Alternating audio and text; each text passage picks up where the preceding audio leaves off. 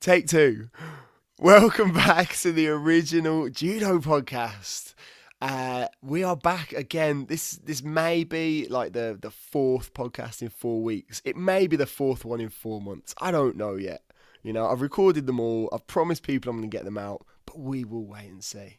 But today, guys, uh, the both of you that are listening, today is a big one. Super excited. We started this year, we started this run of shows with Judo Royalty, with uh, the one and only Kate Howie. And I am delighted to have some more Judo Royalty on. Uh, the latest, I'm going to call him the latest king of British Judo. Uh, absolutely superb, absolute honour to have on um, Chris Skelley MBE Paralympic Tokyo Paralympic 2021 champion. Uh, Chris, how are you doing? Well, thank you, James, that kind introduction. Uh, I think there may be the, the king word might be uh, overused there. There's, there's plenty of words people might call me, but I think you, king's not one of it. You're being really modest. Like he off air, he demanded that I call him that. He says he's the biggest star oh, in British judo right now. oh, here we go. Do you know, since getting the MBE, everyone at the centre have given me so much grief. And the worst thing is, I we I heard you say Kate Howie, and I gave so much grief to Kate Howie about having the MBE. Kate Howie MBE. yeah, exactly. And then as soon as I got I got given an MBE, she just messaged me and gave me so much grief. and it, yeah, I it's it's it's an amazing it's an amazing thing to be awarded, but the lads don't let me forget it. It's a it's a it's a small group of uh, judo MBEs. To be fair, it's not there's not too many of you knocking around. I know. I I feel very honoured. Like I, just to be to be there, like Kate Howie, Simon Jackson, all the other kind of amazing people have got an MBE, and there's me, Chris Skelley, an MBE. I I still don't. People say it to me, and I'm like, me, really? Like of all people. Um, so yeah, it's, it's, I couldn't believe it when I got given it. I uh, I think I cried and then and then realised how much grief I'll get off the lads at the centre of having it. you were crying in delight or at the the future future grief? Uh, no, crying in delight, and then it turned into oh no, the amount of grief I've got. But uh, no, it's uh, a lot of people have told me to stop throwing my weight around, which I don't usually, but it's getting worse. But I'm enjoying it. Magic. Well, talking about crime, we'll come we'll come back to that. Now, regular listeners to the show will know I do the absolute bare minimum of research. Um, so I, you know, I, I skim read a couple of newspaper reports, who all of whom had you down as a self-confessed blubber. Any occasion, yeah, you're into the tears. But we'll come back to that. We'll come back to that. So, like, if if people like are just becoming aware of you, you know, since Tokyo, you know, you've become it's that classic thing. You've become an overnight success, and it's taken you know ten years of massive amounts of effort, and all of a sudden you are like the the Paralympic champion, which is the most unbelievable, incredible achievement. But like, how do you get started on that route? What was your route? A into judo, then I guess into like VI judo. Well, I started judo at age of five, so I did it alongside rugby, um, and I, I just did it because I loved, kind of wanted to kind of get into something. But also, my mum and dad were kind of worried about me because I'm quite a slow learner at school and I was a very shy young man. And kind of they were told to kind of get me into out of kind of sport sort of stuff for me to kind of try and kind of improve my kind of um, meeting new people and kind of getting used to the environment of like socializing. And then I kind of just carried on throughout school and it kind of kept me off like going on street corners and getting into trouble. And, you know, and I just made so many friends, both in both sports. Like I was very lucky; I had a great club at Home Price Judo Club back in Hull, uh, and I was also part of the uh, rugby team in, in Hull called Hull Ionians. Uh, another brilliant uh, place to be. And I just kind of, it, it was just a typical bunch of lads get together, doing what they love, and I made so many friends for life. I still get messages off the rugby lads. I still get messages off my old judo mates. You know, it, it was just like a family atmosphere, and you know, I carried on through throughout uh, primary and secondary and going into college because I'll be honest, uh, you know, eh, you hear people talk about the Olympic dream and everything like that. I'll be honest, I didn't I didn't have a dream to become an Olympian. I just wanted the judo because I loved it. And I loved the sport, I loved learning. I had so many people kind of teach me, you know, kind of the the old gentleman at the club kind of teaching me stuff. And I just love learning off. I love learning off the older generation and them giving me advice. But in my later teens, um, I had issues with my eyesight. So I started to kind of deteriorate. Um, I had uh, issues kind of with the light, um, and everything started to kind of leave my life. So I lost, I lost my job. I was a, a, mechanic at a garage. Um, I lost that. Um, I was learning to drive, so I couldn't learn to drive anymore. Um, I I had to wear sunglasses permanently. Uh, so what I'm wearing now, uh, talking to you, James. And then Fair, this is it's, it's audio only podcast. He's got a massive oh, pair of like uh, star star like welding goggles. no, he's, he's got um glitter on them. yeah, they're very they're very mean. But so I had to start wearing them permanently, and and then I had to start, you know, doing judo blindfolded because I didn't know about contact lenses at the time. Mm-hmm. And um, yeah, so all this was kind of going on in my life. If all the doors were closing, and there was no kind of no one knew what was happening to me. So like I was going to the doctors. Doctors was like literally I have no idea what's happening to you. Um, so that was quite a dark period in my life, and I was being told like, "Oh, we're, we're thinking you're making it up. You know, you need to go see a psychiatrist and everything Seriously? like that." Um, so I had to go to yeah back in Hull. I had to go to kind of the um, the psychiatric ward to be assessed by them. Um, they read, they talked to me for an hour. We had a cup of tea, uh, and they just said, "Listen, there's nothing wrong with you. Just we don't know what's happening." But then, luckily, um, my dad worked for this really nice gentleman who he took his uh, wife to America to be kind of treated for a really rare condition called MS, like a rare version. Mm-hmm. And he heard about my story and said, "Listen, Peter, I want to kind of help you and your son to kind of find answers." So like I had a message, and in the space of a week, I got whisked across to America uh, to Harvard University, uh, their medical center there, their research. They did a battery of tests on me, blood tests. They took more blood out of me than I could like give them. Um, I had everything prodded around, people prodded around in my eyes. I had to be knocked out to look into my eyes. Um, so I had this week of kind of really battery of tests. And then they came up with the answer of uh, albinism. And then they said, I've been living with it, not knowing I've been living with it, because I've always struggled with the sunlight from birth, mm-hmm. and I always had that got burned badly, and I couldn't I had to wear sunglasses outside. But they said just for some reason you've kind of it's come worse when you've got later in teens. So I've always lived with it, but no one's told me I live, was living with it, and it, it was kind of a mixed mixed time because like all them people are telling me I was making it up and kind of questioning my sanity because you do question yourself at that time in your life. You really go, "Am I making this up? Like, what's happening to me?" Um, Where, so then like, finally, where's that? Where does that come from? Not not from you, but like, is it is it a really rare condition, or is it um that, that they're going? We we just don't recognise it. It must be something psychological. Do you know what, James? I don't I don't know because the, the Americans did the same tests that the British uh, system did, and the, the only thing they did was a blood test. I mean, I didn't have a blood test here, and they did what they call a human genome, so like a human genetic test, and they came up with the answers. And apparently, I've lived with it since birth. No one's kind of recognised it, and you know, there was maybe some misunderstanding between doctors in Britain. You know, I don't know, but you know, and and but sadly, kind of went that time in my life I was being questioned, and you question yourself and everything like yeah. that. And it was a really dark time in my life, mate. A really dark time. Like you know, the, the amount of mental stress it took on you. And I remember sitting in my mum's kitchen crying because like I went to Hull Fair, which is kind of a fair every year. And I just, I had to come home because my eyes were so tired from the amount of light flashing in my eyes. And I was just sat on the floor crying in my mum's arms, like, what's happening to me? Like, no one knows what's happening to me.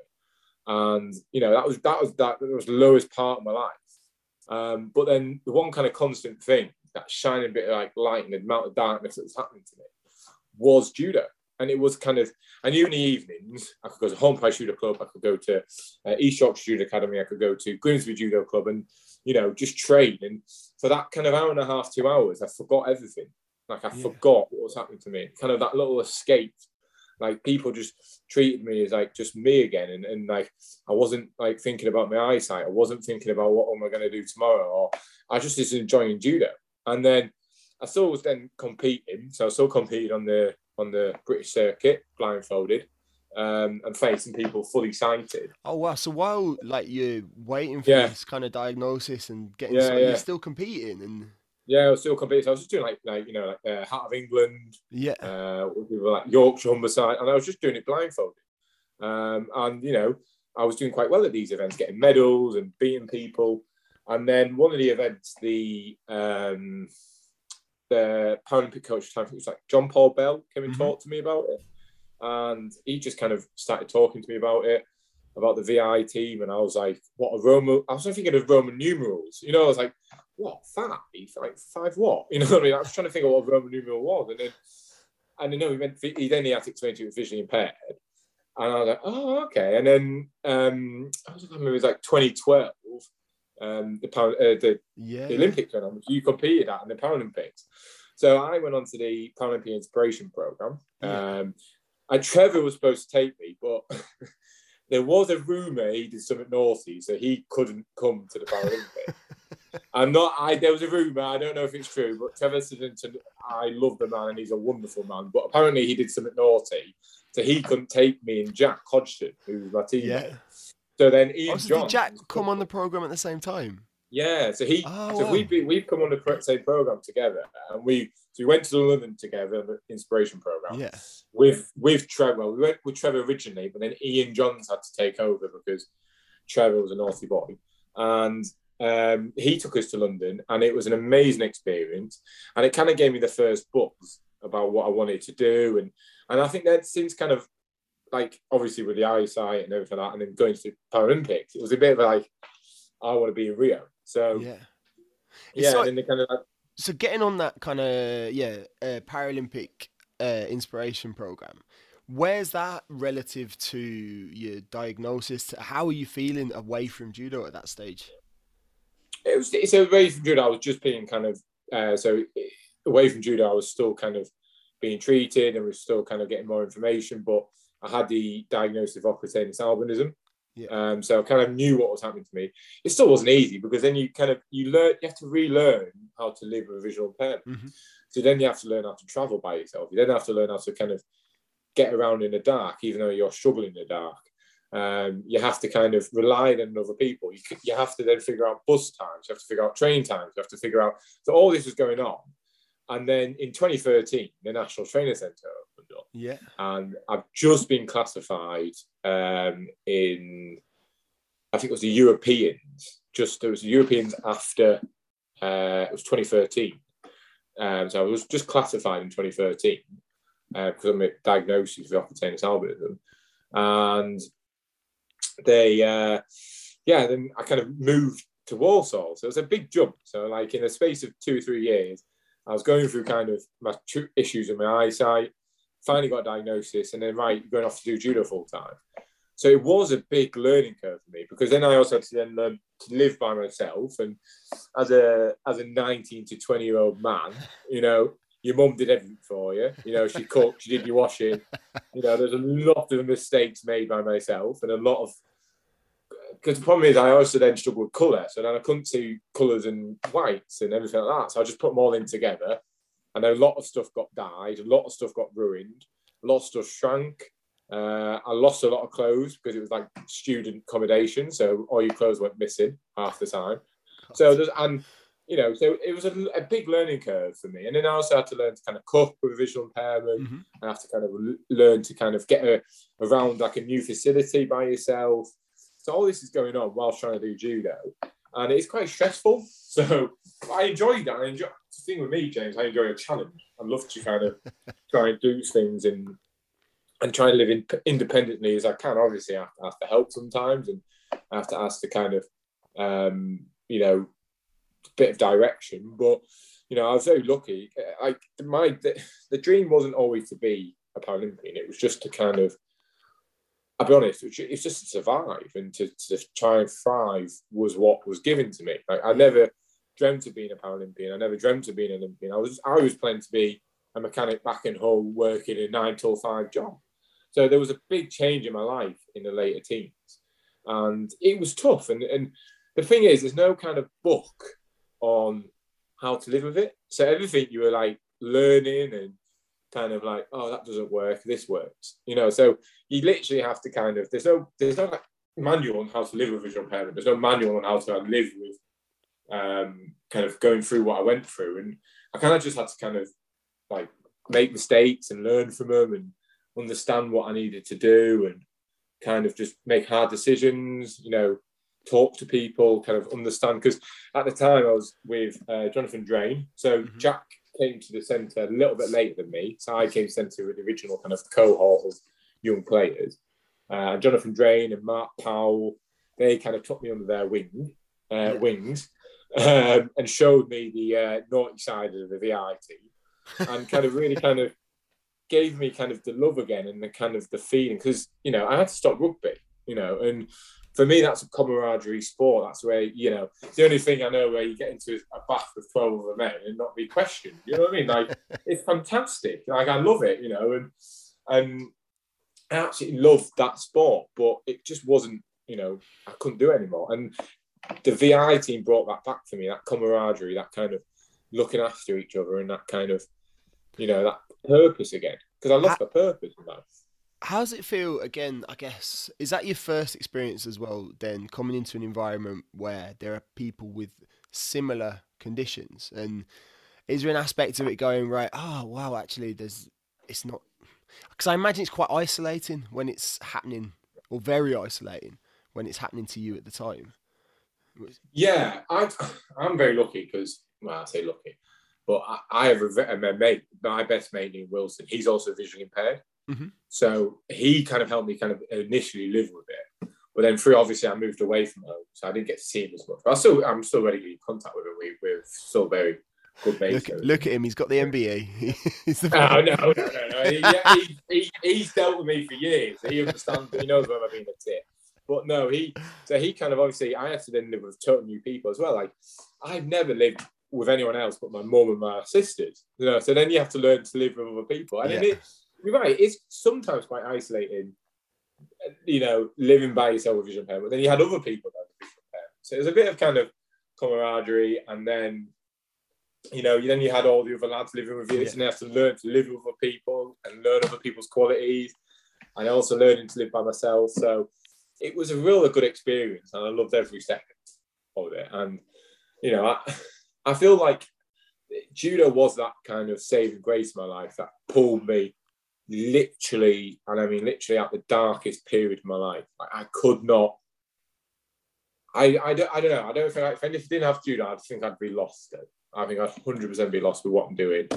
I think, you know, I, I think I would have found something, but it, I, I think judo kind of gave me that purpose. It gave me that purpose to live and to keep going mm-hmm. and to kind of pull myself out of that darkness. And and just kind of enjoy life because you know it's not at times you're not enjoying life when all that's happening to you and being questioned and you've been you know and but judo kind of kept that enjoyment for me and it kind of kept pulling me through. And you know I, I got to do the sport that I love as a as a job you know like I got to go to the National Training Centre in Walsall and start training full time and again that's a big shock as well for your body because yeah, I'm yeah, three sessions a week an occasional gym session, but I'm doing maybe five sessions a week, of maybe maybe ten actually when you think of technical sessions as well. So doing a judo, a gym, and a technical every day. So your body's then going, what's happening? You know, like you're just doing it for a hobby. You know, you're just doing it in an evening for a couple of hours, and then I mean, packet of crisps after. You know what I mean? So you you may well have been doing it for a for a hobby before, but I think you the impression you you're giving off is that you were just another judoka at that stage. I think again, looking over your record, you know, as a junior, you you picked up three British Junior bronze medals, like GB junior medals. So you're part of the British squad. It's not like you hadn't been of a level. You weren't a, a, a good athlete. Um, you were you were a good judo player. I think. Are you, are you being deliberately modest? Like, or was it was it really big step up when you came into the centre? I, will be honest. It was a step up. Yeah. I'll be totally honest. You know, Uh, James. I'll also be honest. I'm not the most talented athlete. I've li- li- I've been at the centre now what nearly nine years, and there have been some hugely talented like like they have got more talent in there like I've that they've got so much more talent than me. But the one thing I have, I think over everyone, is just I work hard. I will work myself into the ground and even further into the ground, but then also be determined. I think having that um, kind of going through that time in my life made me kind of want to fight. And I think that's what I have. You know, I don't have uber amounts of talent. I'm not the most. I, it takes me about five hours to pick up a simple technique when it will maybe take someone you know, a bit quicker. But you know, I'll be honest, I wasn't the most talented judo. I could I could last five minutes and not blow. You know, I was still quite strong. Um, but you know, I I don't know. I don't. I'm not the most. I don't like to. I don't like. To, I'm quite a modest. I'm quite humble. I want to say humble. I want to kind of, you know, that's who I am. I'm, I, you know, a great, a great man in my life called John Prescott, not the MP, the physio of British judo. Not, uh, not that man. John Prescott always said to me when I first came, "Be humble and kind," and and that's always kind of stuck with me because he was he took when I first come on, John John Prescott. He is the most nicest man I've ever met. Yeah, and this will annoy you, Johns, because there's a joke running around the team because he's a cornerstone of the team. There's, that will always frustrate Ian Johns. Um, but uh, it, no, he he just told me it's a, young lad, always be humble and kind. And I, you know, I wasn't talented, and I wasn't I just love doing judo and I just love working hard. And that's I think that's what's got me through to where I am today. Oh, I love it. Um, and I think clearly though, I say clearly, you um you you pick up results quite early on in your uh, VI career. You know, um, and you say you start training full time in 2013. Um, a couple of years later, you pick up a bronze at the World Games. Is that right? And yeah. It, and again, like I, I don't know how you're feeling at that stage, but potentially are you you starting to look ahead to Rio and going, oh my god, I'm I'm going to be there, and and more than that, I could be in with a shout of a medal.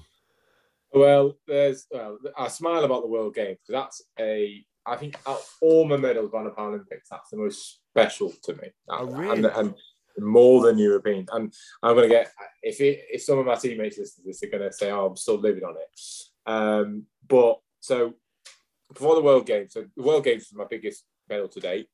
Before, like obviously, um, my medal in Europeans and like that. But before the, before the World Games, I didn't perform well in Hungary. I got a seventh in Hungary, um, which was like the first qualification event leading into Rio.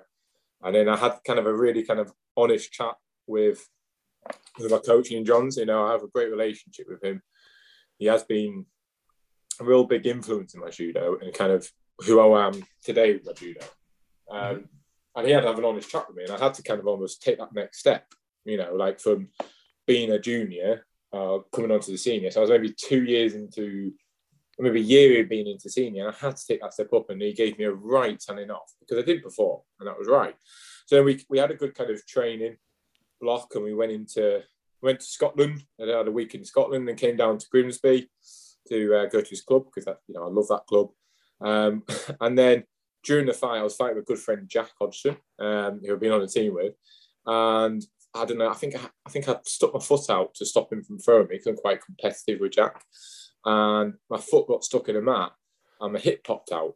Oh. Uh, and this is maybe six weeks, maybe five, actually no, five weeks before the uh, World Games, and um, I was lying on the mat, crying in pain, and I mean literally in tears because it's hurting so much. And I was laid on the mat for like three hours without no painkillers, with only just gas and air because they couldn't get an ambulance to come and pick me up, and I wasn't counted as serious at the time because it wasn't like a anything blood related. So I was sat with like three hours this poor lady who was like a first responder, and she couldn't give me, she could administer any painkillers. So I was sat there for three hours, my hip sticking out, and she was taking me obs. And I think I count. She said to me, "I said, how many obs have you done?" She did like fifty obs. You know, like taking the temperature, checking them okay.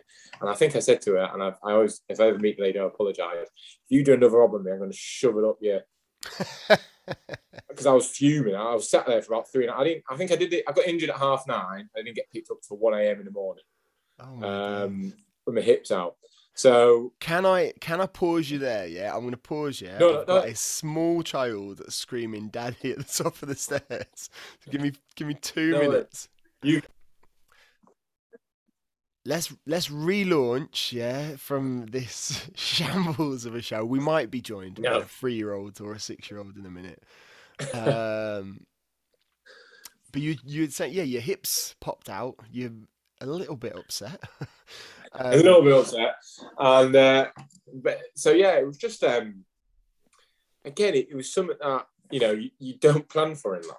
And uh, and there's five weeks away from World Games. Um, finally got to hospital. They popped it back in. Um, again, Grimsby Judo Club were amazing. They supported me. Ian Johns came and visited me. Terry and Jenny brought me cheesecake. So you know, you know, you only get apparently you only get cheesecake if you get a medal. So I was a very special person. Oh, so this was like a pre-medal. This is a pre-medal cheesecake. They felt they felt really bad, and I was like, "No, please, it's an accident." And they're just lovely people, and they just they came to me every day and made sure I was okay. And she finally brought me a cheesecake, and I was like, "This is a special moment," you know. And I've so made popped it. it I've in. made it. I made it, and I've not even had to win a medal. Um, so yeah, um, and and Jenny's Jenny's cheesecakes are amazing, by the way. Jenny's cheesecake is incredible, and um, so yeah, popped it back in, and then this kind of thing where I wanted to compete at the World Games. Um, British judo have been amazing in my life, and they were a bit like they want to put the athlete first. And Nigel's like, "I'll be honest, Chris, you're not going to go. Um, we're not you know, we don't think you're going to get, you can't, it's physically not possible for you to even get onto the mat. I was gonna say I when you said- it when you said it was five weeks, I'm going. Yeah. There's no way. There's no So, took way. took- so in the, there was, so I know, I remember the timeline. So I did it, I went home for a few days and then I had a week. So I had a week where they scanned my hip, they kind of, they injected with me with dye to see where all the damage was. Um, and so for had a week of kind of investigation and it came to about maybe four to four weeks then away from the games and from the World Games. Nigel was like, listen, Chris, you're really not going to go. And I was like, listen, give me 1%. 1%. Let me step onto the plane. All right. Let me just like, just give me that. He goes, all right. If you can meet certain things. So they did a second operation on me four weeks out. And wow. the guy was like, listen, I'll be honest, you shouldn't be doing this. Are you know, if walking? You are doing it. No, so I was walking, but I was walking with a bit of a limp because it was like hurting a lot. So they went in. I don't know how. There was no. They called me the. They called me the marshmallow because I just bend with it, And they literally there's a little bit of where your hip sits. You have like a ligament that controls. So when you jump around, it controls it. Mhm. My labrum was fine. There's a few little tears, but we cleaned it up. And they had to take one ligament out of my hip, and that was it. So the guy says, even though you've got away with it and you're very lucky, we still advise you not to do it. And this is three weeks out. And I was like, listen, I believe I can do it. Trust me, I can do it. Jason Laird at the time, who was looking after me, was like, Chris, I really don't think you should be doing this, but well, listen, you want to do it, we'll do it. So in three weeks, I managed to um, learn to kind of walk again unassisted without crutches. After two days, I took the crutches away and just started walking on it. I got the stitches took out after a week. I started doing judo. I think it was like on the Sunday before we flew. So like I think we were like I can't remember I can't remember exactly, but I think it was like two days before we flew. I started doing judo again. Started doing a bit of judo, moving around, and then I got on. I had to I had to hit certain things as well. So doing the rehab, I was doing like rehab constantly, like, and I was going to bit sleep like you know the game ready. Yeah. You know, yeah, game ready. yeah, so I was going yeah, to sleep with that on, like on a cycle, and I just I put it on, and overnight it was just ice my hip constantly. Um, I So got game, game ready. out. Game ready is like an ice machine that ice pumps machine, yeah. water, I- icy water. it- It was pumping water around the hip, and it was literally pumping. I was doing rehab every day. I was in rehab every like twice, twice a day, every day, and icing in between. I was literally by myself, just like doing this. And so and then I finally did my judo. But the problem was when I started doing judo again, the the, the glued my wounds, my wounds didn't like the four little holes I had on my hip, they didn't seal properly. So they glued it back up. So I was like bleed, like I was doing judo, like, oh, there's blood on the hip here. So they had to glue me back up. And then I carried on doing judo. And then before I went, I had to hit certain targets. They said, like, listen, if you hit all these targets, we'll let you get on the plane, you can fly out there. Um, managed to hit them, maybe with a little bit of help of maybe, you know, a little kind of shuffle forward occasionally, you know, a little kind of pushing the boundaries, we may Yeah, say, of yeah, making sure I can go. So finally, uh, I said to John, I said, and Ian Johns supported me. Know, British judo are amazing. that all the decisions I made were on me. You know, I my decisions. British judo didn't force me into anything. I wanted to be at the World Games because I wanted to go to the Paralympics. So I managed to kind of get onto the kind of plane. We flew out there. I had to get up like first thing every morning to get my hip moving. And Preki was, I think me and Preki went to about 12 coffee shops in space of a week because we just got up to walk to a coffee shop to get my hip moving. And like at 6 a.m. in the morning, managed to do that. Still was doing judo. Like I did, was doing uchikomi, bit of nagekomi, stuff like that. A little bit of grip fighting, but not proper fighting. I wasn't allowed to properly fight. And then finally stepped onto the mat in in Korea. Um, and then we're like, we're a bit like, this is, we've made it now. Like, let's just see what happens. Won my first fight, won my second fight. I got into the semi. I was like, ooh, yeah, I'm all right here. Sadly, I lost to uh, Uzbekistan man, who was a lot stronger than me. And I'll be honest, I wasn't fit. I wasn't physically fit to kind Really? of compete that amount. You- I know. Really? But then so it came to it again came to the bronze medal fight. And I remember Ian Johns going, listen, you just enjoy yourself out there. Go and try anything. Just, you know, you've done you've done amazing to just get here. So, but I was facing Myles Porter, who at the time was Mm. the current Paralympic silver medalist. So I was like, oh, for God's sake. And he beat me a few years before in, I don't know, sorry, a year before, no, six months before, sorry, in the World Championships in Colorado. So I was like, oh, God, I really want to beat him. So I knew I could beat him. So then it kind of went into the last few minutes of the fight. And then I ma- I managed to kind of try this awful Tomoe nage because I was blowing out my bottom. And but and then all of a sudden he kind of he just fell into a kind of a strangle. And I just then just put the strangle on and he taps. And then a, and this kind of emotion then just kind of came on. And this is where I, t- I said off. I just cried, like literally cried because the only person who believed in me was Ian Johns. You know, Nigel did believe in me, but he just didn't think it was physically possible. And I, you know, I understand Nigel had also to think me as me as a as a as a human. He didn't want me to kind of cause any further damage, but you know, they both were just so happy for me. I think even I don't know if Nigel will admit this, but I did see maybe a tear down his eye when he got close to his face because like three weeks ago, like three weeks before, I was just coming off an operation theatre, like sitting on a te- slab, like my hip hanging out, them all kind of clearing up, and then me three weeks later to get a medal.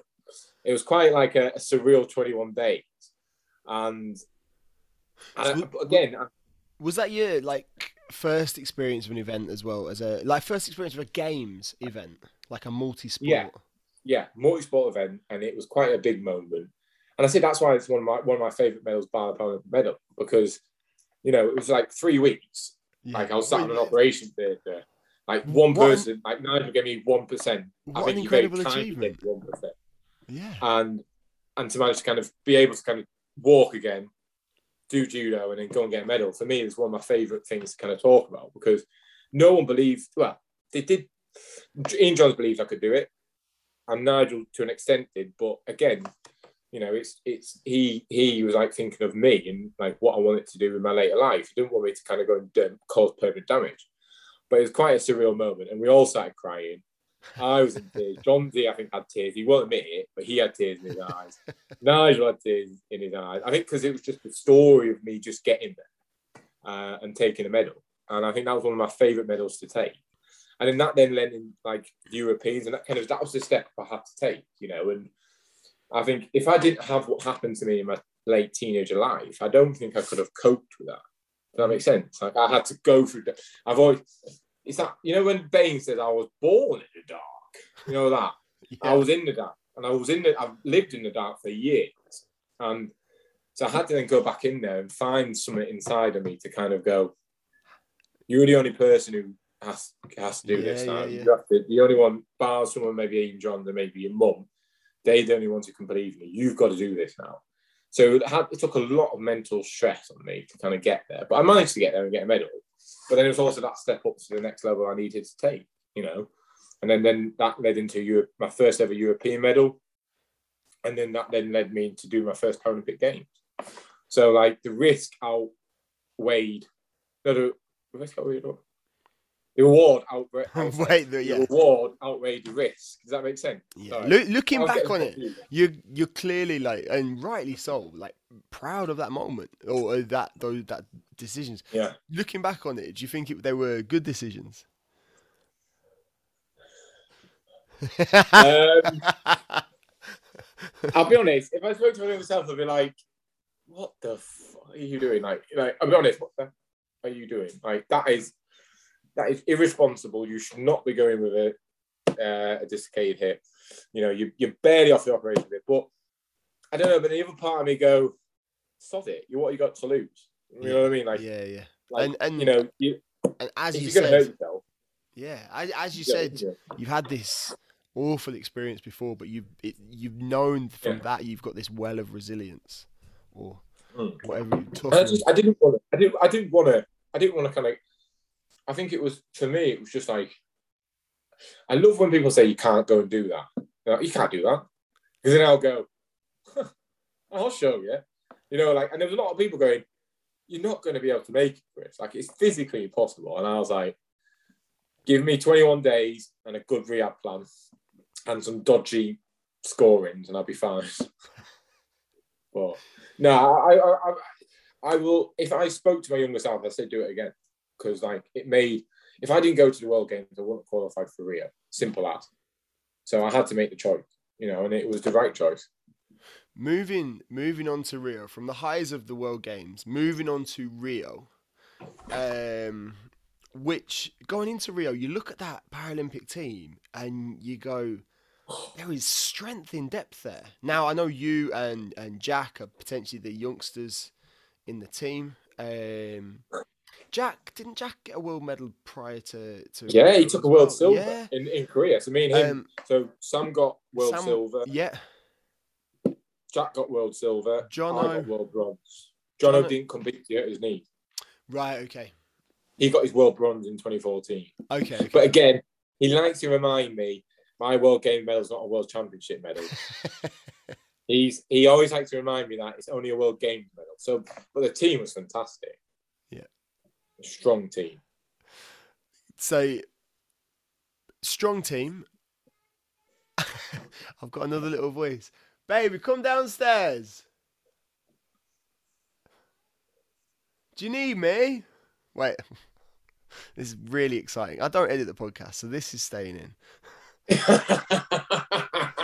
is brilliant.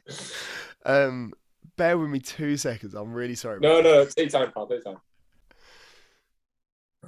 They can they can tell that I'm speaking to someone important. they, can't. They can tell that I'm speaking to the king. Um, No, you, no, no. you are. I mean, you're demonstrating now. You're the most patient man in British judo, as well as. Um. So yeah, Rio, super strong team, lot of pedigree there, um. And think it was the first Paralympics in a long, long time. Maybe like 20 years, 30 years, where we didn't come back with a medal. Like, what's that experience like? I'll be honest. A load of a, a load of I'm going to say that a load of poo. Um, I'm going to say it the polite way because the team was amazing. Like Sam Ingram, a legend of VI judo.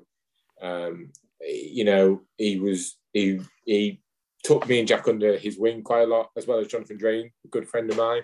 You know, like we're best mate. We still talk now. I still get lots of random conversations about ice lorries and being stuck to his thing. So it, it was also like the camaraderie of the team as well. Like we were very close. And I say me, Jack, and all John are all trained together. Um, and Jono again, very um, really good natural judoka. and was such beautiful judo. Same with Sam. So you know, really, you know, I got a fifth, John got a fifth, and Sam got a fifth. Any other day, that would have been all three bronzes, or you know, that could have been Jono and Sam into the final. You know, I could have got a bronze medal. Um, it was the first time I was ever booed. That was the first experience because Oh, being wow. booed by nine thousand people. Because I saw I had a Brazilian in the first fight. Yeah. So as soon as my name was mentioned, um, I was absolutely heckled and booed. And you know, I'm hearing impaired. So for me to hear people, it was it was it was like being in like a gladiator. You know, like people just one if I if we didn't have barriers, I think I would have been beaten up. Like literally beaten up by people. Because the guy Tenório was an absolute legend again of VI judo. He's went to like six games. The only time he didn't medal was in Tokyo. So like he's medaled at every game. And you know, I had beaten him. I had beaten him right into leading to Rio. I had confidence I was going to beat him. And he just, yeah, I think I just I I lost to him. I fought my way back through to the repechage, to the bronze medal fight, and I just faced a better person. The Cuban was better than me. Um, I think I've faced him now. I think it'd be a different thing. We're both better judo players. Um, I think if I to my younger self, I would have said rip that arm off because I had a chance of ripping his arm off. But yeah, it wasn't it wasn't meant to be. And you know, it was a tough time for the team, like really tough time. It was tough for Ian Johns because it was his, you know, first proper games, and he's only been in charge for two years, two and a half years, and even then, you know, he wasn't fully in charge because it was like obviously Samuel was tra- uh, trained up in Scotland, so he was obviously being coached by Ian Burton. So like you didn't have really kind of, you know, all control of like the training, so what people did and everything. Was only actually in control of maybe me and Jono because I think Denny was looking after Jack as well. So Yeah. you know, like it was like, it, you know, it was the support that Judo gave us was amazing. Like Denny Roberts was amazing, Ian Johns was amazing, John Prescott. It just wasn't our day. Like, and that's and that's that's sport though, and I think that's what I learned is that you know in sport people have bad days, and, and you know it's hard. It was really hard not taking a medal because of the journey I was on. Yeah. and like to get that's kind of that that was that kind of like topping that would have been amazing to have to kind of go. I've went through all that shit, excuse my language, absolute awful time in my life. Is this going to be edited? I'm not going to be done for swearing, am I? no, I don't edit. I've got my, my children uh, swearing in the background. you'll be you'll be fine. No. So, so like, like all that going through my life, and then to not get a medal, I then again was an emotional crier. I cry, I was crying for days. I like, I, remember like trying to find my mum and dad in a car. I was like, I was like, I said to Johnsy, "Where's my mum and dad?" I was just like wanting a hug of my mum and dad.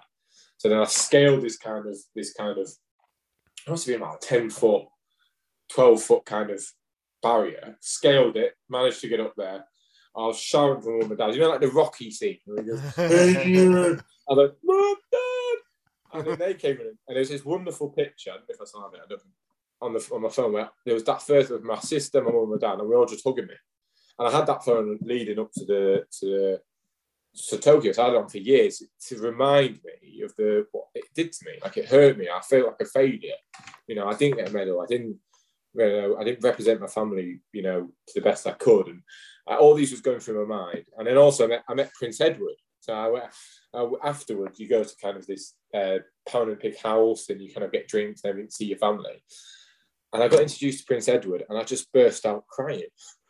I just was like, wow. I was so tired and upset.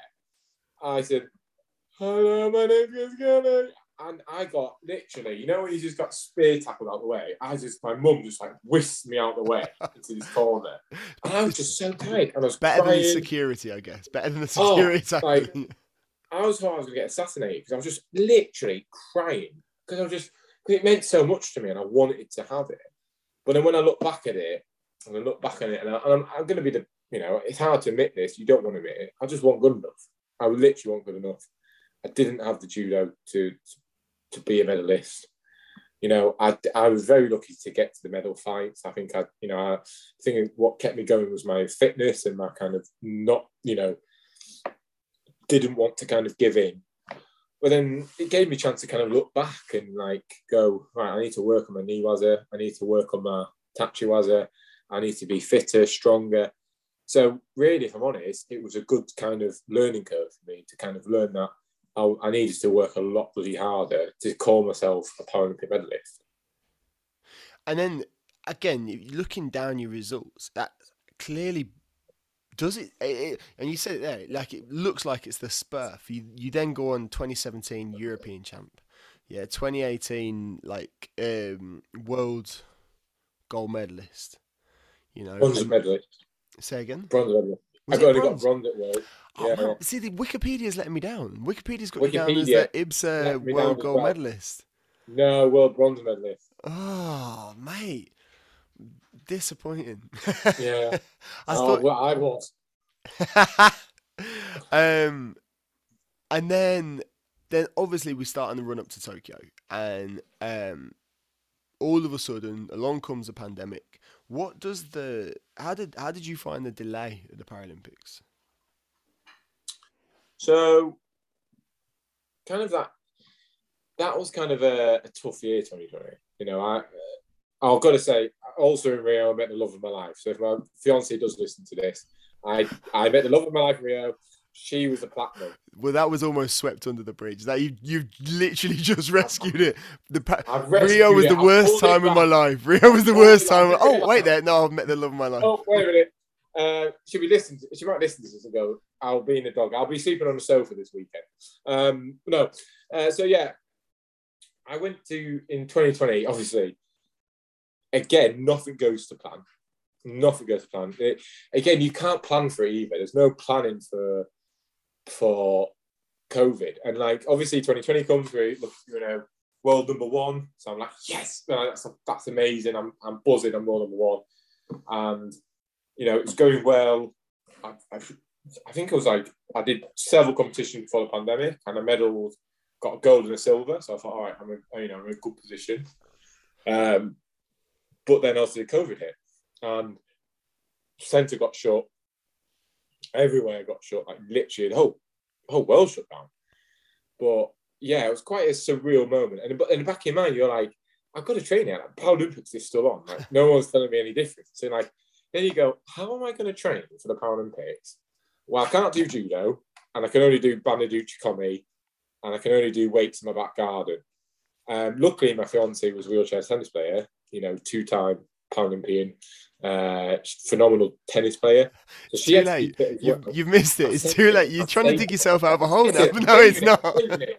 So no, but she she had to keep fit as well. So both of us had that kind of like, God, like we've got to keep fit for the Paralympics here. So then we it was quite nice because we trained with each other. I got to see what she did. She got to see what I did. And we kind of understood each other a bit more, like what, you know, and it's first time we kind of properly lived together in a confined space for a long period of time. So, like, you know, that's also learning.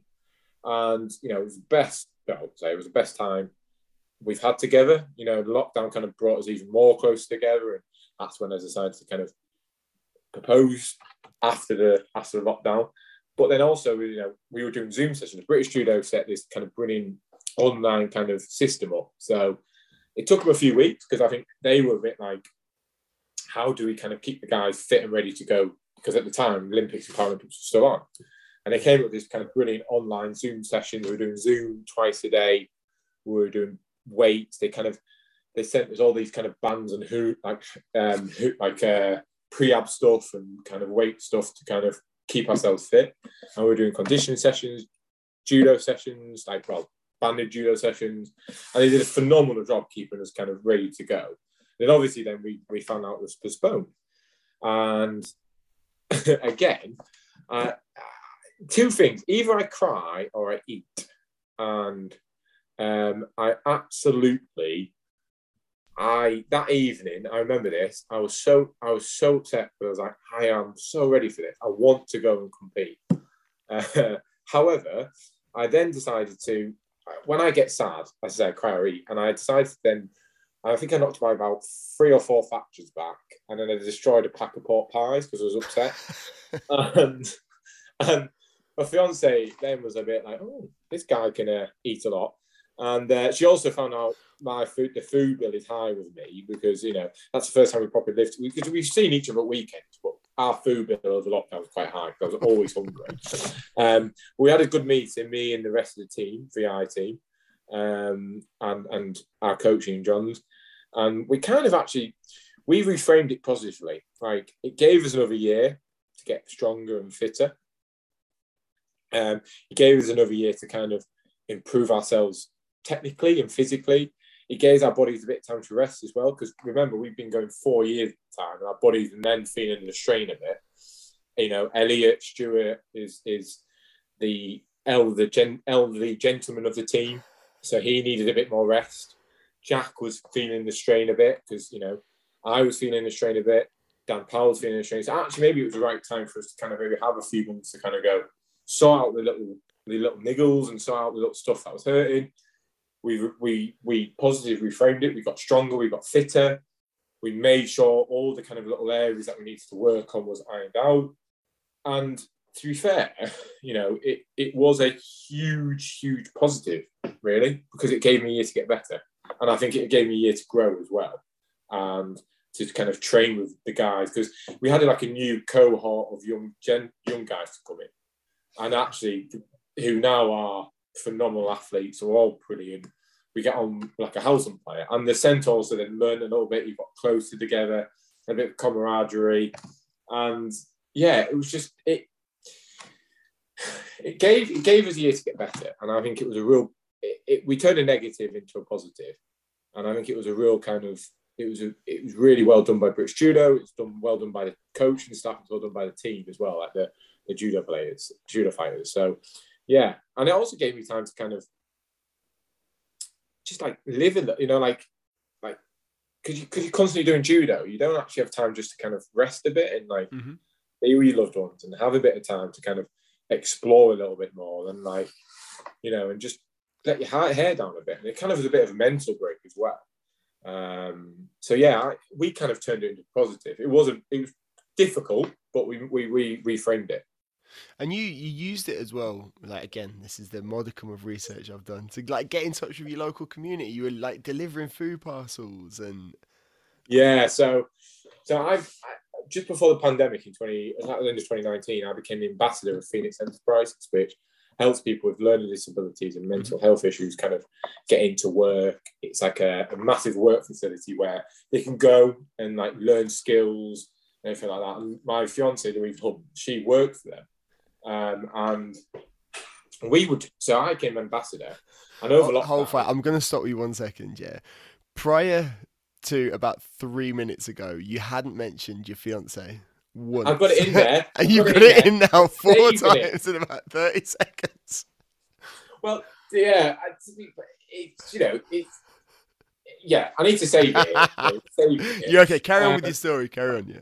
So, yeah, to, to we just, so Phoenix Phoenix had to shut as well. So that's like Phoenix was a, is a very important place for people to kind of go and kind of let their hair down a little bit, kind of being a safe space for them to kind of flourish. We had a few of the service users like before going to Phoenix never spoke, and then when them going to Phoenix, they were speaking to people. So like this is a huge. This is let's be honest. This is bigger than like so like the centre closing down. Yes, it's bad, but people like you still were kept but Phoenix closing down. Some of these guys, their only contact is with people at Phoenix. Yeah. So this is a huge moment where us delivering food parcels might have changed their day. You know, they were having a bad day.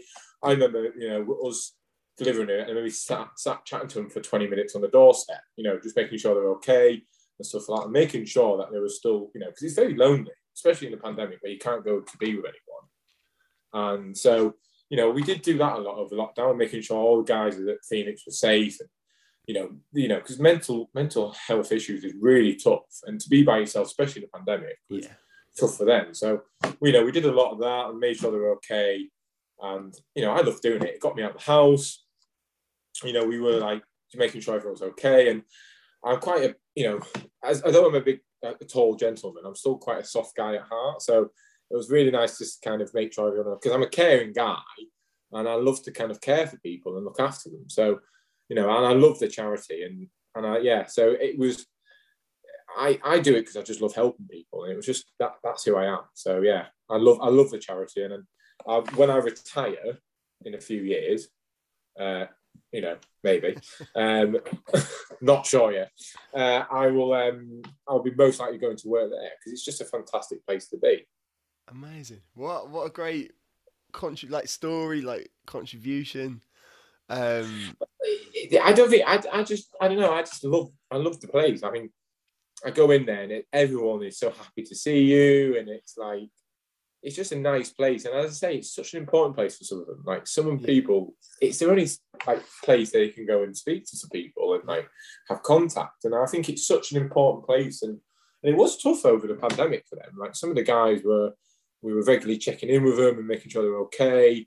You know, I say going delivering food parcels once a week just to make sure they kind of got all the food and they were okay as again. So I love doing it, and I, it really was like brought a passion out of me that I want to kind of carry on after mm-hmm. after judo. Amazing. Um, and then lockdown comes to an end. You know, the Olympics is Paralympics is kind of back on, probably back on, maybe not, maybe it is. We're moving into 2021. Uh, there's a lot. The dates are set, but there's a lot of umming and ahhing, and you're still getting ready at this stage to, to travel out. Yeah, so it's, it's really odd time because so the pro the protocols that British Judo put in place, I, I, they were made, they were really good. Like if there was like an outbreak in the centre, the centre was shut for ten days. So they really made sure, like, if we were training, it's a safe environment for training. And they did a fantastic job making sure we're all safe and be able to train safely. So, but it is tough because at heart, when an outbreak happened, you know, you wanted to carry on training, but morally and scientifically, you had to shut because it would have spread around the whole judo guys, and you had to shut the whole place down. But it's hard because you want to carry on training. Like I remember, like you have a good few weeks of training, and there'll be an outbreak. So you have to go and then train at home at home again for ten days. Then you get back in, you have another good few. So it's a bit stop and start but we managed to kind of keep fit, keep going. Kind of when we did do the judo session, every judo session was a positive. But you're like, it's really weird because you started really early. So you started like at seven o'clock and finished by midday. So like you did your judo and your gym in the space for like two hours and your technical. So it's all crammed in. Yeah. But we managed it and we kind of kept going. And and I say, you know, I'm we, we, I was so lucky to be able to train through the pandemic and making sure safely as well. And I, you know, you, again, UK Sport and Lotto and people that it wouldn't have happened without their kind of support and funding. And so I was really grateful we could kind of be almost do that as well, like still training throughout the pandemic. And then, you know, we first competition was Baku, um, and that's after 18 months of not competing. So you're like, bit of doubt creeping again. You're like, am I going to still have it? Am I? I was on the roll, managed to take a silver medal, just lost to uh, Gogotchuri, mm-hmm. fantastic mm-hmm. athlete. Uh, then I took a bronze in Warwick, which was a you know a bit of a yeah not my best day if I'm honest. One of the worst feelings because I didn't perform, uh, and yeah, I got a bit of a uh, how do you put it a kind of you know what wasn't good enough, and I was told it wasn't good enough, and I kick kind up the burst, Yeah, and I burst. The phrase you're looking again. for. You're looking for a polite version, yeah. but I kick up the arse. Got to kick up the arse quite a lot, and I cried a lot again, if anything you know is I'm a big crier at heart. I'm a very emotional guy, and uh, so yeah, I, I, I cried a bit and went home. Uh, ordered the Domino's as you do after. I don't know what it is with judo players, and I, I might be the only one. But when I've had four, the first thing I want to do is eat a pizza or have lots of drink. So I was in floods of tears in the bath because I just didn't perform, and my fiance was bringing me lots of cider. Um, and then she said, What do you want to eat? And I was like, A Domino's. I ordered about a bit, like, you know, them 13 inches. And then I ordered about five size and I destroyed all of it. I mean, literally ate all of it in front of her. And she was just like, You are an emotional eater, aren't you? So yeah, it was, it was, it was tough because then that self doubt, that self doubt creeping because, you know, that little man in your head that's going, Are you good enough to medal? Like, mm-hmm are you good enough to win it? And like, I was like, oh no, you know, and like, and then that dark side of you comes out, that dark side in your mind goes, what if we don't medal again? What if none of us medal? You know, what is going to happen then? Like, And then then the next week, eight weeks, we trained like we've never trained before, like ferociously trained. But again, that's still that self doubt's creeping in. Um, How do you and- control it? How do you control that? What do you do? Uh, so I have a great sports psych called uh, Andrew Cruikshank, um, and you know we've we've we've kind of coped with kind of my nerves and my self doubt by getting it out of my head quickly. So like by doing voice notes or by talking to someone.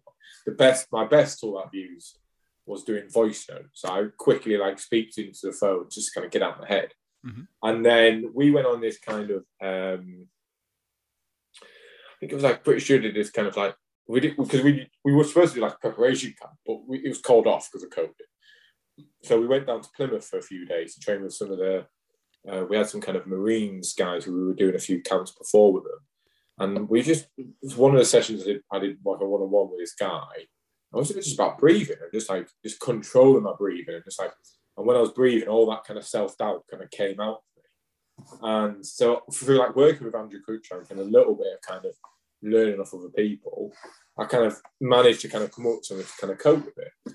Um, I say Andrew Cruikshank has been a big influence in my judo, and he was, I mean, he was different from 2016 to 2020, 2021.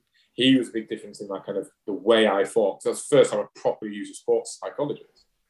So with with kind of just tools that he, we use, we set up with him, and in kind of this breathing exercise, I managed to kind of control it, and then kind of like, you know, really kind of just focusing on the games. But then also, I then have to self isolate. So like between this, people are testing positive and everything like that. So like, I can't go out because like I couldn't forgive myself if I got got it at home and then brought it into the centre.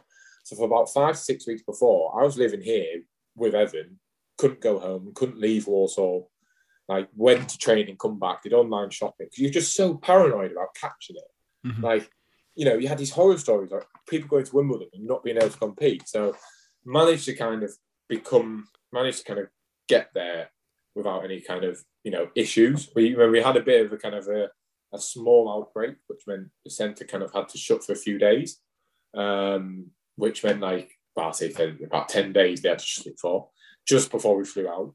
So then we had about five days before we flew out, we could do a bit of judo. But then all the training groups, we had about maybe like 20 lads training together, which was good for us. Then we just had our training partners. So like uh, Max Gregory, Ollie Barrett, and Evan Malloy. And they then just them three. But then we couldn't, I could only train with Max. Jack could only train with um, Ollie. Ollie. Because if one of us broke, got it, that means Yeah. they could kind of, they could Yeah, stay yeah. away. So all this is going on while I was trying to train for the Paralympics. Like it is surreal. Like you're panicking left, right, and centre. Like, am I going to test positive? Because you have to do a lateral flow every day. So you're like, please don't test positive. Please. it just the amount. So, so for us to even get on the plane was a flipping huge success in the first place. So then we got out there and it then kind of eased a little bit. You got to Tokyo, you know, and it then started to feel a bit real because then you kind of had to control your nerves as well because you're like, right, this is going to be real now, you know. So you had to take day by day, and we managed to get there in the end. How when you when you get out there, how did the event feel compared to Rio? Obviously, Rio's tarnished by the end result, but like it was such a different Paralympics, you know, because of the situation we were in. Like, how does it feel for you as an athlete? Like when you get out Yeah. there. It was a lot of um, not strict to the rules, so you couldn't kind of go and like we. So after the games Rio, we had a lot of time to kind of chill. We could do that. Like you literally had to stay in your bubble. Um, but the what made it was the volunteers in Tokyo. So the volunteers were so like every time someone won, you got like lots of pats on the back or like you know like like you know they couldn't touch you, they were like Yeah. like that for you and everything like that. It was just so nice. Like they, they made it feel like the atmosphere they made it was incredible. Yeah, yeah, yeah. And you you fight in the home of judo at the Budokan. Like Yeah. that is for me, that is huge anyway. You know, I'm getting to compete where some of the legends have competed, like Inoue, uh, Yamashita, people like that. You know, And it's Um, back in Tokyo for the first time, Exactly. you know, No, since it's not. So- 64. just crazy. it's just like you're just going. This is you know, I'm just happy to be here. You know, I'm happy to be in this in this situation. Um, and you know, yeah, I would love my family to be there, but if I'm honest with you, I then kind of go, you know, zoom in a bit more, Yeah. focus a little bit. Because because I'm a caring guy, I'd be worried about the mum. I'd be worried about what my fiance is doing. I'd be worried about what's happening now. You know, so you know, no one who's listening to this thinks you're thinking about your fiance at this stage. This is the impression Well, we've been left with. So, so, the, the thing is, you know, I was definitely. Louise, I apologise. I feel like if you did ever listen to this, and I mean, she would again double the listenership if she did listen to it. Um, no, no. So, but the thing is, like Louise, so Louise retired uh, just for the games. So she she Oh, wow. was commentating in, in in back in England. So oh, you know, she, it, the pandemic was it was just too like she was a self-funded athlete because so she she didn't actually you know she was in a really good position but then just because of the covid laws and the covid things it was hard for her to qualify so Mhm. but then she did she did an amazing job she would then work for channel 4 so she then had like a great kind of thing with work with channel 4 so it was very tough because i wanted to be out there with me because she would have been out there with channel 4 but you know, she she was back at home. So I literally had I had- John Prescott, Chris Barry, Ian Johns, then my teammates, and Danny Roberts. So they're the important people I needed. Um, I was there to do a job, and yeah, it worked out pretty well. You know, Spoken to people before who said that when they've got a big result, they just felt it was going to be right on the morning. Yeah. Did you did you know there was something bubbling away? Like you've you've got the Uzbek, then you knock that onto the German and the American. Did you have a feeling, or again, you- you've just got laser focus on each fight? each fight. I I think I'm a terrible overthinker, and I always over play things over my head. Like I'll be honest, I maybe got maybe five. I didn't sleep that well the night before, and I I'm terrible eater before as well. Before a fight, I can't eat. Like I, my stomach feels like it's gonna, like you know, just like crumple in on each other. And like I feel so nervous, um, and it's really difficult as well because. So going in world number one, you know, this between you and the Georgian. The Georgian's pulled out, so he gets pulled out of the competition, um, which is then even more. Oh yeah, of course. Because he got did he get He was. out? I'm just. I'm not gonna. He was a naughty boy. I'm just gonna Yeah. say that he was a naughty boy, and he got pulled out of the competition. Um, and so all this. Are you are you aware of that at the time? Are you like? And again, Yeah, what's the so- impact? Does that add the pressure, or does it take the So- pressure off? What? I remember I was sitting in my house in Walsall, and I was sat there, and I had this call. So John, John, my good dear friend, messaged me going, "Have you seen the news?" And I'm, I've just finished the washing up, so I'm like, "What are you on about? Like, what news?" And then my co- my my, uh, my coach Ian Johns phoned me. He goes, "Have you heard?" And I've gone, "What am I supposed to hear here? Like, what am I missing?" and then he told me what he did, um, which was not very good.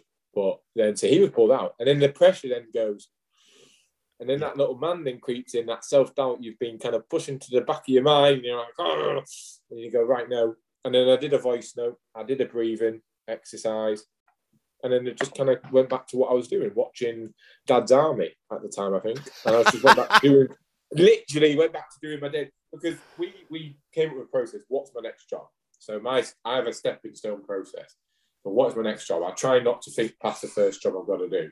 So for me, like in the morning on competition day, got to wake up, do my lateral flow, have breakfast. I really break it down simply in my head.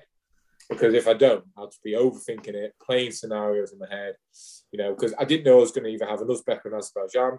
The Azerbaijan guy is a really tough guy. You know, he was the one who could upset me and have make me kind of lose in the first round, in the quarterfinal. So all this is going on in my head, but managed to kind of control it and kind of just see who I've got. And you know, I, I think again, it's experience and kind of understanding the situation and knowing there is pressure on you and there is pressure for you to perform. You know, but it's also then just going, just what's your first job? Like, what have I got to do first? And that's win my first match, and then win my second match, and then I'm going, oh god, I'm in the final. Uh, because there's, there's great pictures. The only time picture actually, there's a decent picture of me where I'm roaring at Johnson. That's the only decent picture in my whole judo career. Most of my judo career is me with my mouth wide open, looking like like I'm sucking a lollipop, like not like that. It's the only time I'm looking like this. Like, and I actually there's a lot. someone, my dear friend at the end, Jonathan Drane, then also pointed out that's the first time I looked like I had a pet.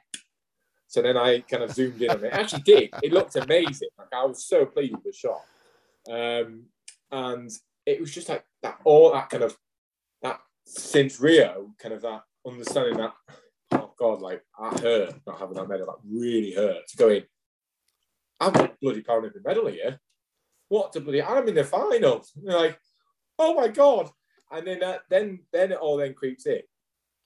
And then you have to go, then you kind of got off the mat, we celebrated me and Johnsy, but then he was like, right, you're not finished yet.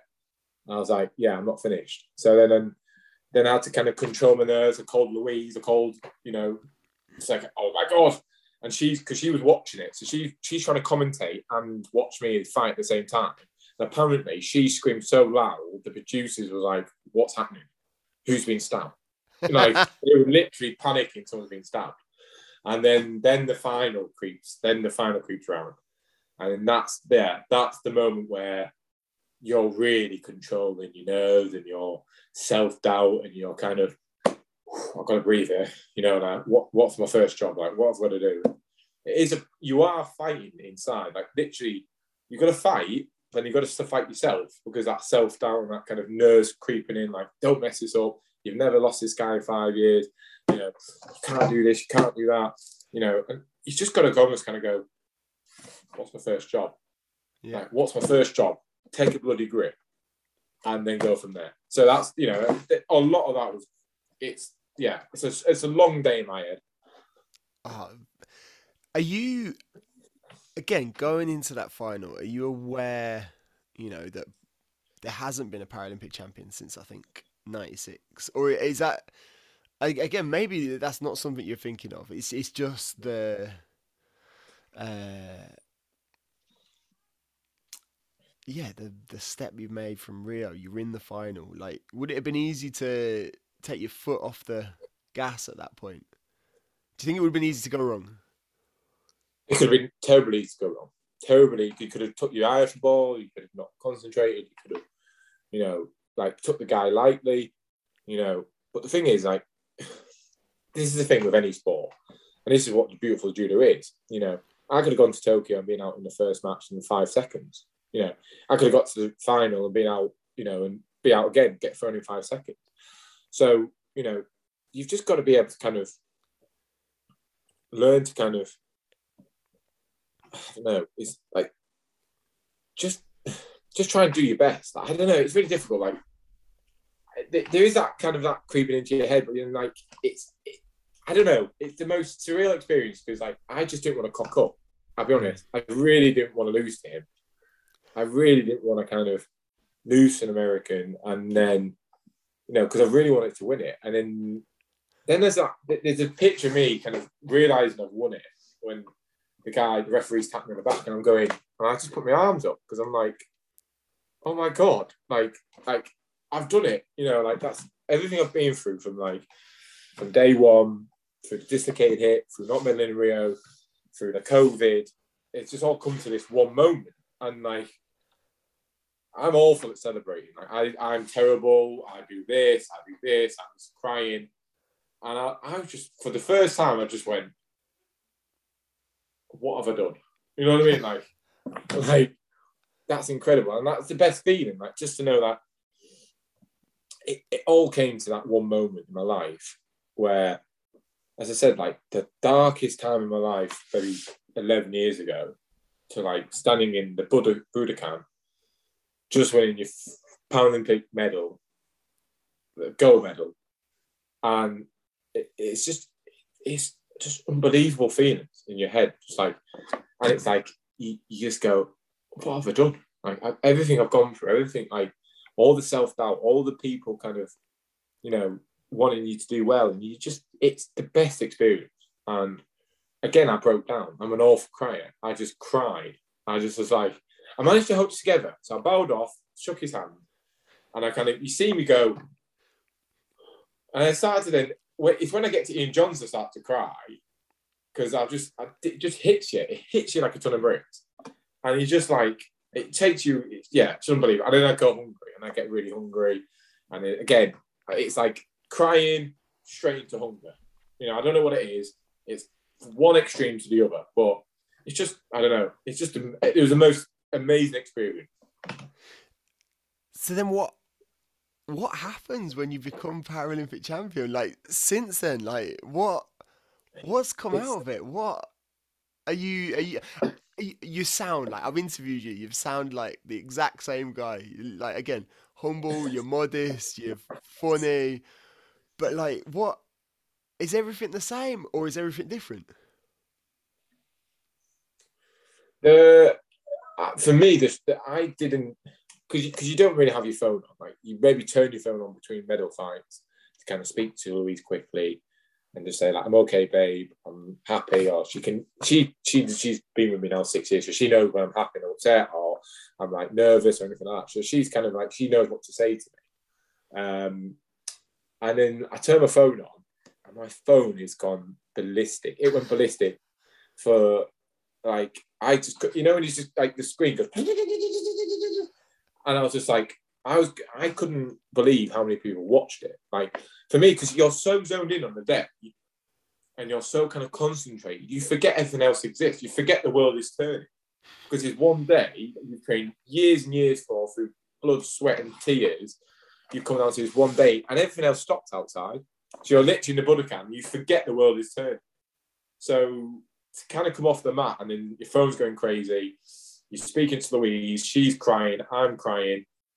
John Johnsy translates what I'm saying to Louise because I can't speak because, you know, I'm crying. I'm not even tried on the podium gear either. So I don't even know if the podium gear fits me at this point. like I've I've literally refused to open the podium gear because I think it's unlucky. I did it in Rio, unlucky. I didn't get a medal. So I said this time, I, I put it to the side and John D went, Have you tried on your podium gear? And I've gone, No, I'm not going to try it. It's going to stay in there. And then, then that kind of, that immediate go, you've won the medal, you go, I hope the podium gear fits me. if I don't, I'm in serious trouble here. Because I, like, literally, I was, I, they take you apart, take you aside to get them dressed. And I was going, I hope it fits me. Because if it doesn't, I'm going to have to get either Ellie or Jack to give me his. Because, like, I've not even looked at it. So, all this starts going on. You know, your phone's going crazy. I didn't get, I think I got two hours sleep that evening because I was just like, all the messages coming through. You know, I then go and raid the food hall because I'm just starving. I don't think I looked at a vegetable that evening. I had pizza, fried chicken, and pizza. And I went back again for the same things. You know, um, there's actually Dan Powell put on, I think it was six kilos in 24 hours. Jesus. Like he he was in the he, we lost him for a good half the day when he competed because he competes for Auroras. He was in the food hall eating, um, and that man can put food away. I've never met someone who can put food away like that. But so all this is going on, and then you come home, and it's just it's literally just been surreal. Like from I, I landed on a Tuesday, and I went then to the GQ Awards. Louise went to me because she because I got off the plane at this point. There's a few. I'll get. I'll be honest. There's a few alcohol beverages flying around the the plane. You know, a lot of drink was being consumed, as you do because you're celebrating. And then I got a message off Louise going, "We need to talk." And I've gone, "What have I done? Have I said something in the paper? Have I have I have I put my foot in it?" And she goes to me, "Oh no, uh, we've been asked to go to GQ Awards," and I misheard, and I thought she said B and Q. And I was like, why do we need to go to B and Q? She goes, no, GQ. And I go, I've never heard of that, what it is. Like, literally, I'm the most unfashionable person on British judo. Like, literally, I get, I think I, I the, the famous story of me turning up on a trip in full GB kit and boat, boating shoes have been stuck with me for the most of my career. So for me to go to a fashion event with all these amazing people like Paul Bettany, um, Vivienne Westwood, all these people stood there, and I'm like this. 48 hours ago, I was in the Paralympic Village, like, and I've come home straight into a GQ award going, like,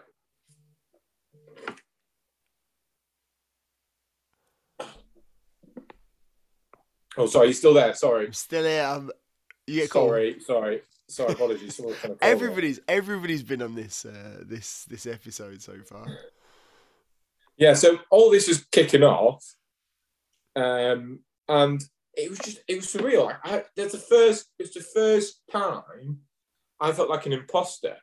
Um, and it was just it was surreal. And then I got to kind of do um, present an award at Sport Industry Awards, wow. and it was just it was just like the, the time has just been surreal, and and and like just to be kind of like recognised because as I said, I do sport because I, I love doing judo, you know, and I never thought of getting to the Paralympics. I never dreamed of winning the Paralympics. I never dreamed of kind of doing what I did. I just I just love doing judo. So it has been a dream come true, and you know, I've got so many. Everyone other people who's been a massive impact. Like loads of people have made a huge impact in my life. My mum, uh, Louise, Ian Johns. Like everyone's had an impact in my life. Like Jeff Brady, because I actually forgot Jeff passed away two weeks before me fighting. So all then all that I know. So Jeff Brady, a wonderful man, passed away two weeks before I flew out. So I was just like, I really wanted. To, so sadly, he never saw me win the Paralympic gold medal. But so all that then kind of emotions arise like that. I got to see Mickey Is he your original judo coach? Yeah, he's my original club coach, and he saw he kept watching me over the years and kept you know giving me. He came to my Europeans and everything like that. So, well, it was just amazing, like a really amazing time in my life, and I just feel so lucky to kind of have done what I kind of did. Really, what's been the strangest or best opportunity that's come out of the yeah such hard work such effort? What's the best thing well yeah what's the what's the strangest the best the the thing the consequence you're maybe not least expecting? It, it might be the gq awards but i wonder if there's anything else that's come out and made you go MBE. what?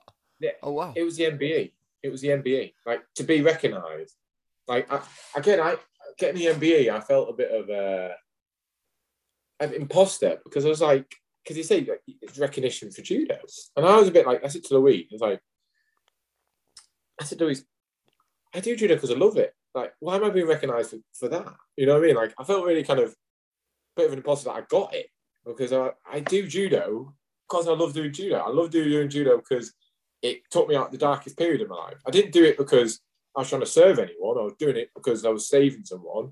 I was just doing it because it saved me. So to be recognised for it, I felt a bit of a kind of a imposter, a bit kind of a fraud for it. But then Louise then opened my eyes to it and was a bit like, you know, you do deserve this and you do kind of you've worked hard for this. But it just it feels surreal. Like I feel like really honoured to be recognised for it and everything like that because, you know, I, I never thought I'd be an MBE. Like MBE after my name. Like I think a lot of people might call me a TIT, but not an MBE. You know what I mean? Like, and it just it was it, that's the best thing that's come out of it for me. Has it been challenging since Tokyo? In that, has you, you're back in training now? Like, have you had the same? motivation like again a lot of athletes talk about a low when they come out of a games and again you were on such a high to to again to just get back into that normalcy? Has that been easy? Uh, again, you've been talking about how much you love judo and the passion for judo. Has it been an easy transition back into that day to day? The first month was chaotic as they do media and everything like that. But then I kind of got back into it quite quickly because I wanted to be back. Like it's the bread and butter stuff that I love doing, like the hard work, kind of doing the judo, doing the gym, you know, and like seeing the teammates and everything like that. So I was craving to get back into it. I was dying to get back into it.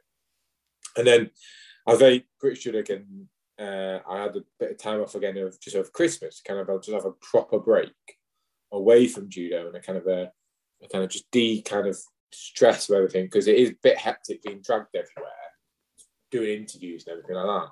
So it was a real kind of detox moment in December. But I just love being back in the sport. I love being kind of doing what I do and training. And it is times it is hard because you you you know you, that person goes about the motivation. But then I think to myself, I'm not a world champion yet. I'm not a world medalist, well, world gold medalist, and I really want to be double Paralympic champion. And you know, anything's possible.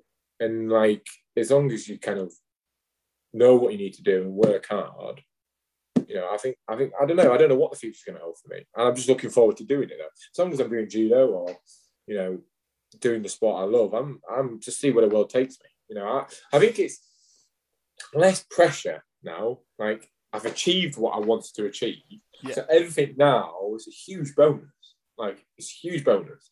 And I've kind of really kind of thought about it like that. Like I've achieved what I needed to achieve. I've achieved it for me. I've achieved it for my family, my coach, my friends, my family. That's fine. But now everything now is a huge bonus for me. So like winning every other medal is just a nice kind of feeling. And I'm doing it with less pressure on my back, if that makes sense. Yeah, no, I love that. Um, next stop, Paris.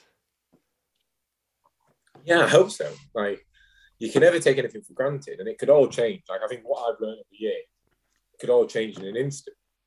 But it's been ready to kind of adapt to that situation. Like for me, they've took away under hundreds now, some plus ninety player. So again, it's like just see what happens. You know, it's it's it's going to be what's going to be. I'd love to get to Paris. Like I'm aiming to go to Paris. I want to go to Paris. You know, but I'm going to work hard to get to Paris as well. It's not. This is not kind of took away. I'm still going to do what I do best, work hard, and just see what happens. Like you know, you can never you can never predict the future, James. And I literally, I'm just going to enjoy these next two years and just love doing what I do because you don't do this sport as a job forever. No, and I I love that. I think it's been such a great uh, time chatting to you and you're an incredible storyteller and i think what comes across as well is your passion uh, for the sport, but like the, the community, whether that's judo or you know outside of judo.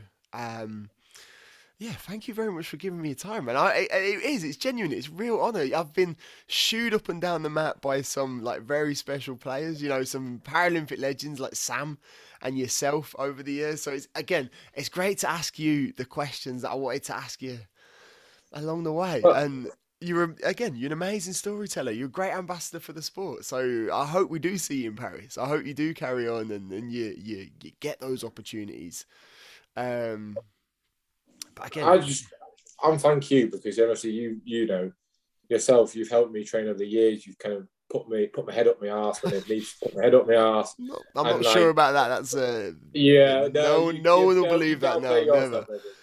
um, like literally, like you've, you know, British Judo. I'm always going to be grateful to British Judo because they kind of they were they they took a gamble with me and they took a they believed in me and like let me kind of do what I wanted to do and like let me kind of train at the centre, National Training Centre, which is again it's a fantastic place to train and I'm very lucky to train there. So I, you know, I'm I'm the one to be grateful for everyone because you know I wouldn't have gotten to where I am today without people supporting me and believing me. So I'm thankful to everyone else. I mean, my my biggest takeaway from all this, after all that, is that you know we've chatted for almost two hours, and we got to an hour before you realised that you hadn't mentioned your your fiance, and then oh. the backtracking oh. that you did, the backtracking. most enjoyable. Well. Um, Chris, if people want to, Skelley, Chris, I don't know, yeah, I'll call you Skelley, but um, if people want to follow your journey, like, are you on Instagram? Are you on WhatsApp? Are you a TikToker? You you strike me as a TikToker. I'm Twitter. not a TikToker. I'm on Twitter and I'm on Instagram and on Facebook, but TikTok is now. Nah, that's well, there you go. There's the next world for you to conquer. no, no. What, no. What, what's your handle? What's your handle? How can people find you? Uh, that's a good question, actually. um, so it's on Twitter. It's at Christopher SKE2. On Instagram, I'm on Instagram. Oh, it's Christopher dot Skelley, and on Facebook it's just Chris Skelley. Boom, um, mate genuinely, I've enjoyed every minute of this. Thank you so much for your time. Uh, guys, if you're listening, uh, all the usual nonsense, give it a retweet, share it, subscribe, and we'll catch you soon. Thank you for having me on. And I'm sorry about waffling for this amount of time. it's been a pleasure.